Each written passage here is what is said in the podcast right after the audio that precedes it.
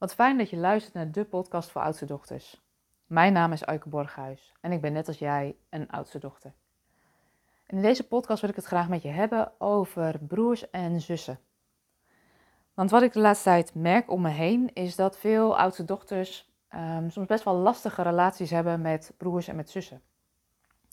En ik denk dat het fijn is voor je om te weten hoe dat kan ontstaan. Nou is het sowieso uh, het geval dat je je broers en zussen niet uitkiest. Die krijg je gewoon cadeau en maken de rest van je leven deel uit van je familiesysteem.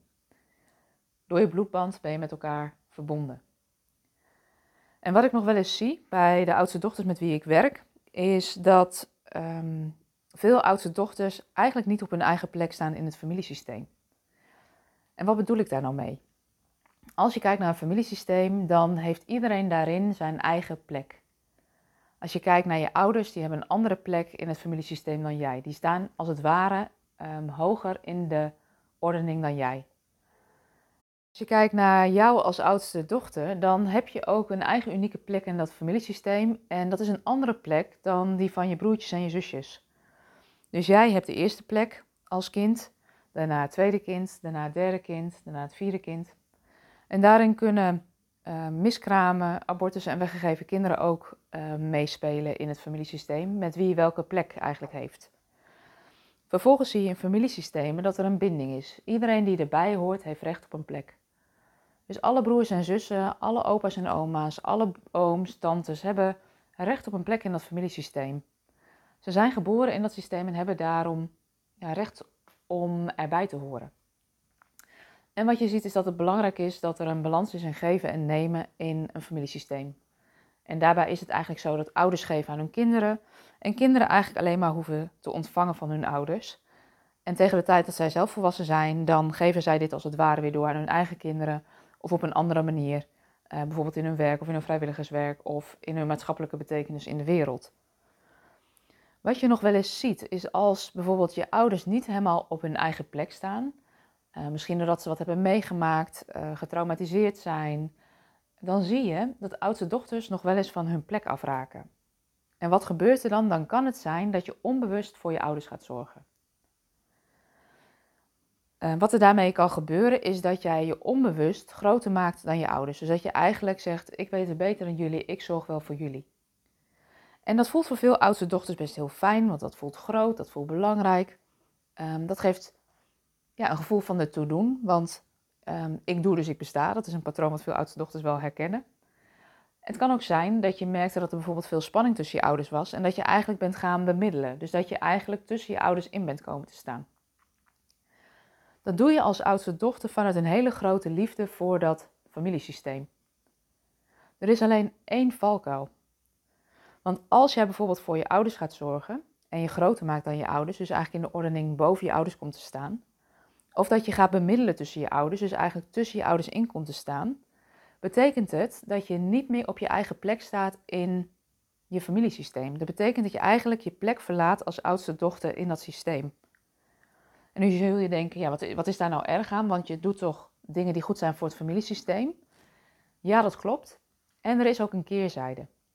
En die keerzijde is dat je op het moment dat je je groter maakt dan je ouders, ook niet meer op je plek naast je broers en zussen staat of op je eigen plek.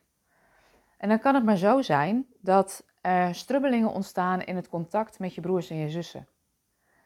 En dat kan zich bijvoorbeeld uiten in doordat um, je, je broer en zus tegen je zeggen: um, Je hoeft niet tegen mij te zeggen wat ik moet doen, want ik heb al een moeder. Um, het kan zijn dat je broers en zussen heel goed met elkaar overweg kunnen en dat je het gevoel hebt dat je er niet helemaal bij hoort. Het kan best pijnlijk zijn, omdat je vanuit grote liefde voor dat familiesysteem juist het voor iedereen probeert goed te doen. Hetzelfde speelt ook als je gaat bemiddelen tussen je ouders. Dat kan gebeuren om uh, zo bliksemafleider te zijn in, um, voor je broertjes en je zusjes. Dat doe je uit liefde voor het systeem, maar ook hiermee raak je eigenlijk van je eigen plek af. En ook hierbij kan het gevoel ontstaan dat je er niet helemaal bij hoort. Dit is een van de redenen die kan verklaren waardoor er soms gedoe ontstaat tussen broers en zussen, omdat je niet je eigen plek inneemt in het familiesysteem. En dan ontstaat er dus verwarring over wie neemt welke plek in. En dat kan zich uiten in gedoe tussen broers en zussen, zoals hey, uh, um, ze zien me niet staan of ik hoor er niet bij, of mijn broers en zussen hebben het samen heel gezellig en ik voel me alleen. Ehm, dus het kan zijn, of helpend zijn om te weten dat dit zou kunnen spelen als jij merkt dat er veel gedoe is tussen je broers en je zussen.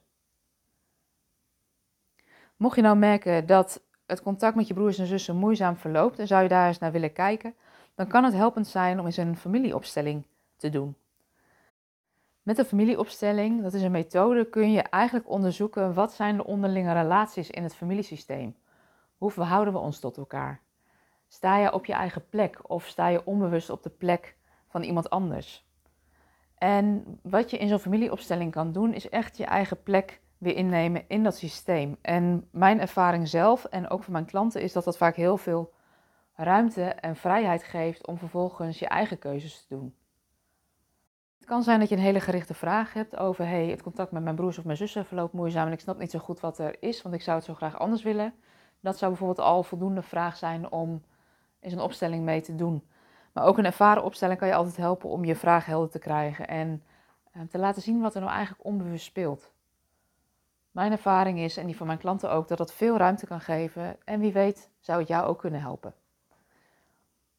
En daarmee um, ja, wil ik eigenlijk deze podcast afronden. Gedoe tussen broers en zussen kan dus te maken hebben met het niet op je eigen plek staan in het familiesysteem. En een opstelling kan een methode zijn om zicht te krijgen wat er nou eigenlijk speelt in die onderstroom, waardoor je wat anders kunt doen. Die ruimte die dat geeft, die heling die dat geeft, um, ja, geeft bewegingsvrijheid en dat gun ik jou ook. En daarmee zijn we aan het einde gekomen van deze podcast. Dank je wel voor het luisteren. Mocht je nou geen podcast meer willen missen, abonneer je dan. Um, dan krijg je een bericht als er een nieuwe aflevering online staat. Voor nu wens ik je een hele fijne dag.